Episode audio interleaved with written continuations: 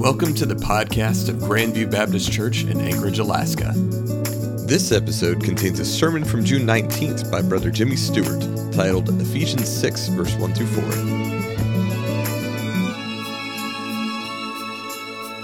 Thank you for allowing me to come and be here. And Ephesians chapter 6 talks about the roles, the important roles of parents, especially fathers, to their children. And if you'll look with me, I want to look at this passage. Um, and it says, Children, obey your parents in the Lord, for this is right. Honor your father and mother, which is the first commandment with a promise, so that it may go well with you and that you may enjoy long life on the earth.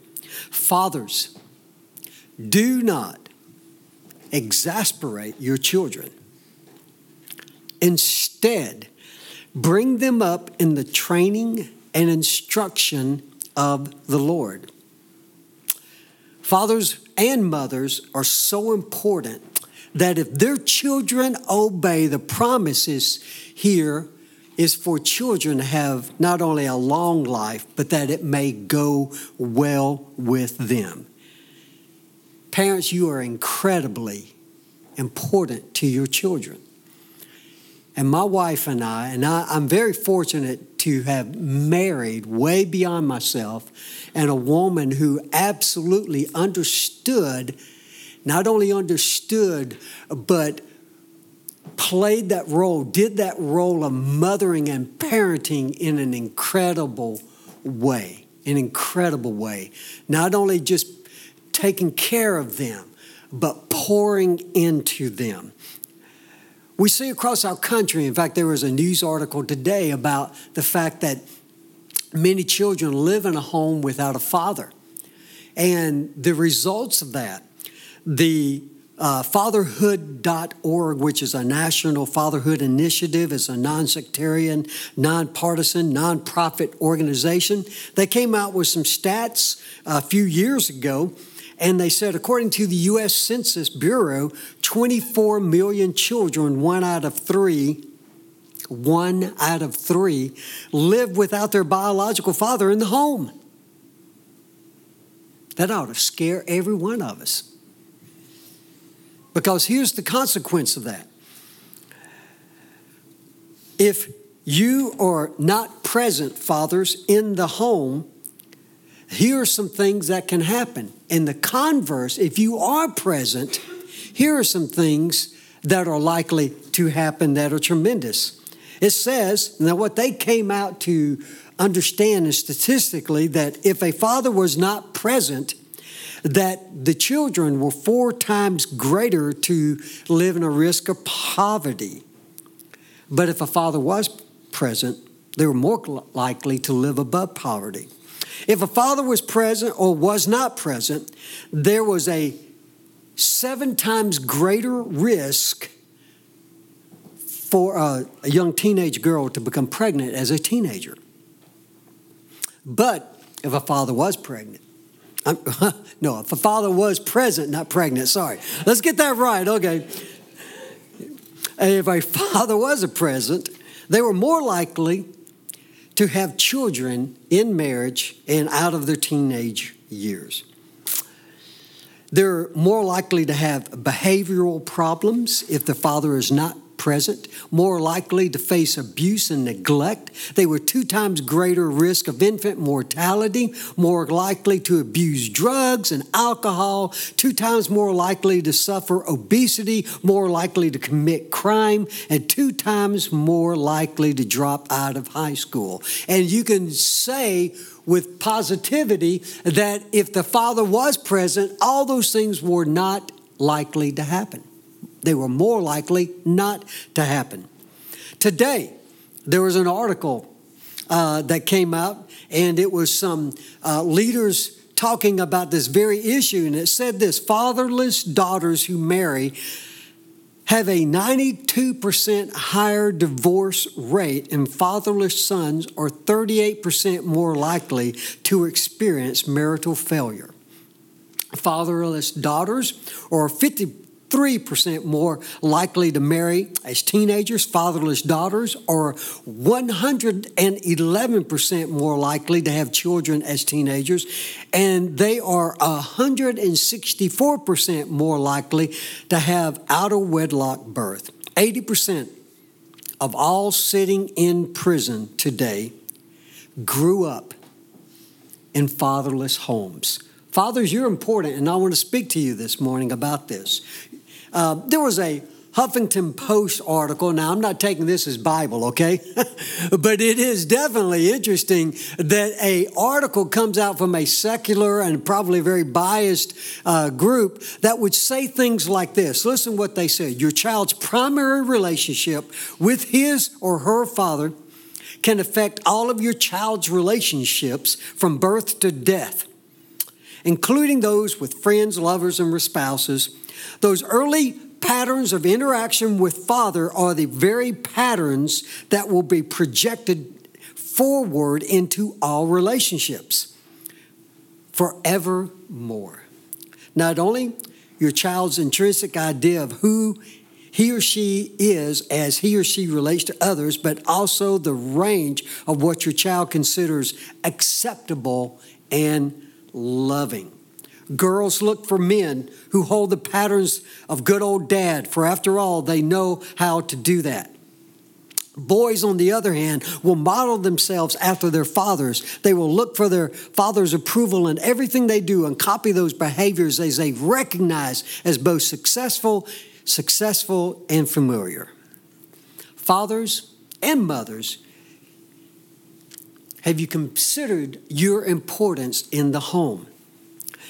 This is what uh, Paul is talking about here as he says to the fathers, do not exasperate your children. Instead, bring them up in the training and instruction of the Lord. That's the NIV, the HCSB, or what we normally love to refer to as the hardcore Southern Baptist, says the same thing. And the King James says it this way Fathers, provoke not your children to wrath, but bring them up in the nurture and admonition of the Lord. So I want us to look at a few phrases here and concentrate on that and think about this.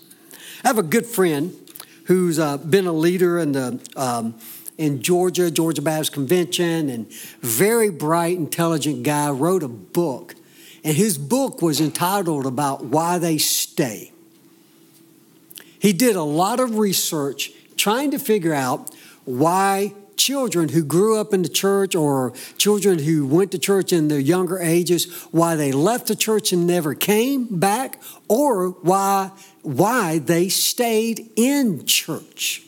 And he had a lot of research. His name was Steve Parr, and I'd encourage you to look at that book, uh, look that up, maybe get that book, and look at some of his assumptions. I'm not going to go over all those, but some of the things that he discovered as he researched and found out why children ended up staying and gravitating and being a part of, of their spiritual lives. Now, let me just say this.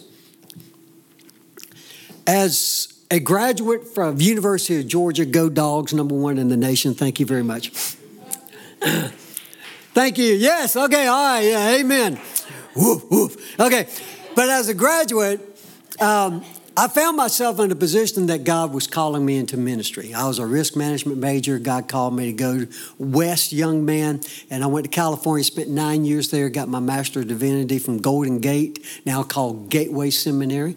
And um, tremendous building in my life, wonderful time. I was a single guy. And uh, that is not the best option when you're a single guy going to seminary and asking anybody out on a date. Yeah, some of you catch that. Some of you understand that, okay? Yes, uh, the, the, women, uh, you ask them out on a date and they know what they're signing up for. Okay, anyway, I was going into the ministry. And one of my biggest fears, in fact, my, my wife, as we dated, she said, I do not want to be a minister's spouse because I've been around too many children who've grown up in families where their, their uh, parents were uh, in the ministry and look at how they turned out. So I had a goal in life at that point was to introduce her to all my friends who turned out great.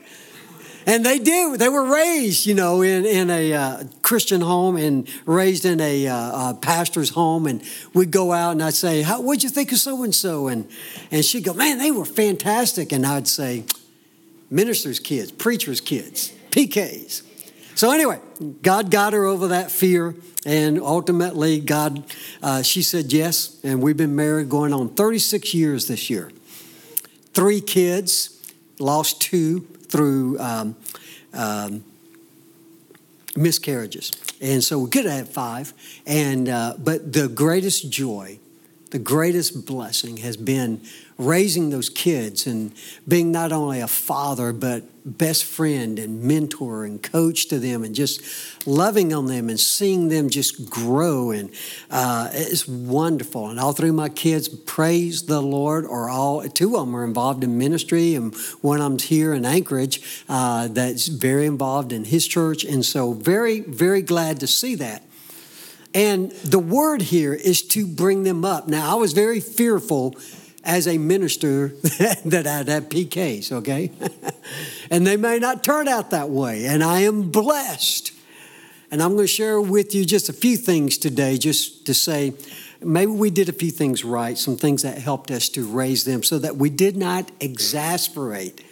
We did not make them angry. And this is what it says to do is to bring them up. Now, this is I'm to get Greek on you here, geeky Greek, okay? This is a present active imperative verb in Greek. Do you know what that means? Okay, I, I studied that a long time ago. And this is what they say about what that means, okay? This is a command. Just like do not exasperate, the command is bring them up. That's a command too. Do not make them mad. But it says also, bring them up. This is command to fathers. And basically, the word ek and, and trepho, oh, these two words come together, it literally means to feed. In the sense of training, we feed our kids the thing that nourishes their souls. And what is that? The Word. And I'm going to say this before I say anything else. We brought our kids up. My wife was very faithful. We homeschooled. They, they never went to a private school, I mean, to a public school. They always were homeschooled, and they ended up uh, doing great. All those things that people say about homeschooling, I'm not going to debate that or anything like that, but you know, it, it was a wonderful experience for us, but it gave us that opportunity to pour into their lives and to mold them according to character. We discipline not for um, not for uh, punishment of what they did wrong, but we discipline for character. You violated a character issue. And we wanted them to understand about character, how important that was, because character would drive their actions and the things that they did. And, and I'll say this too. I wanted my children in our home, I wanted to bring them up in a home because I was brought up in a home. Listen, I, I'm, i love my mom and dad. Lost them in the last few years, and uh, they're they're no longer here. And never was want to ever say anything disparaging. But growing up in the South, you you raise up in a home that understands that you go to church. It's that culture. And it wasn't so much about they were driven by their relationship with the Lord, it was about the do's and don'ts. And as a young person, I did everything you were supposed to do. But when I got into my teenage years, I didn't want to do it anymore. And I departed and got far away from God. But praise the Lord, through some experiences, I came back and I surrendered my life to the Lord, even though I had been baptized as a 10 year old. I knew I wasn't a Christian. So I came to know the Lord a month before my 17th birthday. It's very vivid in my mind, it's very real to me. Even today, that experience. I wanted my children to experience God in the home. I wanted them to feel the presence of God. I wanted to feed their, their souls not only with the Word of God, but the living presence of God in that home. They would not mistake that that home was a place where God was. I wanted them to experience God in church and other activities, camps. I know that Jeremy just got back from camp, he's a tired boy. but I wanted them to experience those things and understand the power and the might of God. Some of you may or may not know me and may have never seen me before. I used to not look this good took a fire six years ago and an explosion at our cabin in Talkeetna and, and God, and I'm still standing before you. We saw the presence and the power of God in the times of healing, the times of strength. My kids and my wife made our ICU room in Harborview down in Seattle a sanctuary and people would walk in, nurses and doctors and uh, CNAs and all these people would walk in, and they would say to my wife, I was pretty out of it, I was unconscious in ICU, but they would say to her, There's a spirit in here. There's a presence in here. And my wife was quick to point out as they looked at cards that people had sent us. We received over 900 cards and letters, and thank you for every one of you. Had someone, somebody sweet little precious person walk up to me and say, We want you to know we pray for you. And we pray for you every day. And I, I can't tell you, I cannot go anywhere in the United States without people saying that to me. And it's what a blessing. I was just in LA. I walked down through the, uh, the halls of the SBC annual meeting, and people stopped me. You are the object of our prayers. What a blessing. We experienced the power of that prayer, and I wanted my family to grow up understanding the power of God. And then we were put in a situation where we saw the power and the presence and the prayers, and it was incredible, had an incredible impact on our family. Let me just say, if you don't want to exasperate your children, let me just give you a couple of things that we did and we learned and we tried to do. We tried to be consistent with rules, not changing them. We tried to be an example, like being on time when you want them to be, will you be? Love your wife if you want them to love their siblings. Love your wife. Follow God if you want them to. Not just rule, rules, but with the heart. Here's one thing uh, my dad and I had this conversation when I was growing up. As I was going into the ministry, he said to me, Son, you're going to go into the ministry, you're going to be poor. And kids want things. And I remember saying to my dad, Dad, I think kids spell love T I M E. I don't think they really care about things. I don't care about anything that you give me. In fact, I don't want you to give me anything. When you die, I just don't want you to leave me in debt, okay? Amen? so, uh, what kids want is for us to be their friend. Now, there's a parenting role, but we raised our kids and we said to them, we, we didn't have kids as a goal in our life. We had kids because we wanted to raise them to be our best friends. My middle son, you know how you gravitate towards one a lot of times, and one that always wants to be with you and does everything with you. We were racquetball doubles partner, and we would go to tournaments and do all this stuff. He was my carbon copy, except he was a lot bigger. I don't know how I didn't get those genes, but he got them. He was bigger and better looking, and he is a cool kid. And uh, when he left to go to college, this man, I mean, I was, I literally was depressed for six months. My best friend had left my life. And I, I love my kids, all of them. Here's another thing that we did to try not to exasperate them. This is not original with me. I got taught this. Never answer a question with an answer. We never help them, and I, and I had to teach my wife to do this. Don't just give them an answer. make them work through it.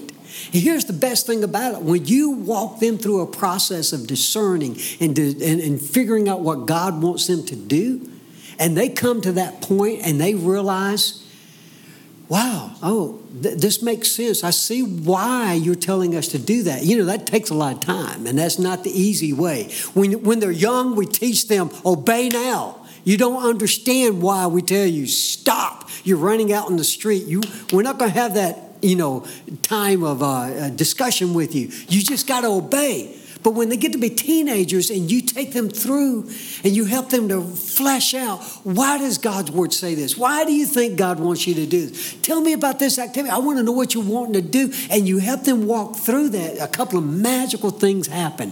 One is when they rest on that godly decision and they make the right decision they can never be mad at you for not getting to do what they wanted to do because they made the decision. Amen? We didn't really have teenage rebellion. It just didn't happen because, man, they made the decisions and we led them down that narrow road of truth in God's Word. Here's the best thing that it led them to, and, and I love. I love getting those phone calls from my kids and they say, Dad, tell me what you think about this. Now that happens today because I spent that time with them and they want to hear my heart on it. Woo, I love, love being a father. Let me tell you, he says two other things here. Don't exasperate him. I could go on and talk about a lot of other things, but time's getting away. I could spend all day talking about this, but I know y'all want to go do Father's activities. But he says, raise them up in the training and instruction, and these are two different words. In the training is really about discipline, teaching them, understanding the discipline. Now, there's discipline where you correct a child, you help them understand why they did something wrong, but there's also discipline that we talk about the spiritual disciplines of learning to do the right things, having the right formations in their life where they are practicing skills. Jeremy, you don't know it, but you blessed me just saying that you would get up every morning at camp early to get up to you, your showers and all that, but also you said your quiet time. These spiritual disciplines that we incorporate and our kids see us do and they want to follow that. We teach them that, but also instruction it's not about just do as I say, not as I do kind of activities. Steve, in writing his book, he said, he found an interesting fact that if parents did this, their children were more likely to stay in church. And here's the thing that he found out that if it's not about just instructing them this is what you ought to do in life, but they saw their parents leading in church, that they took leadership in church.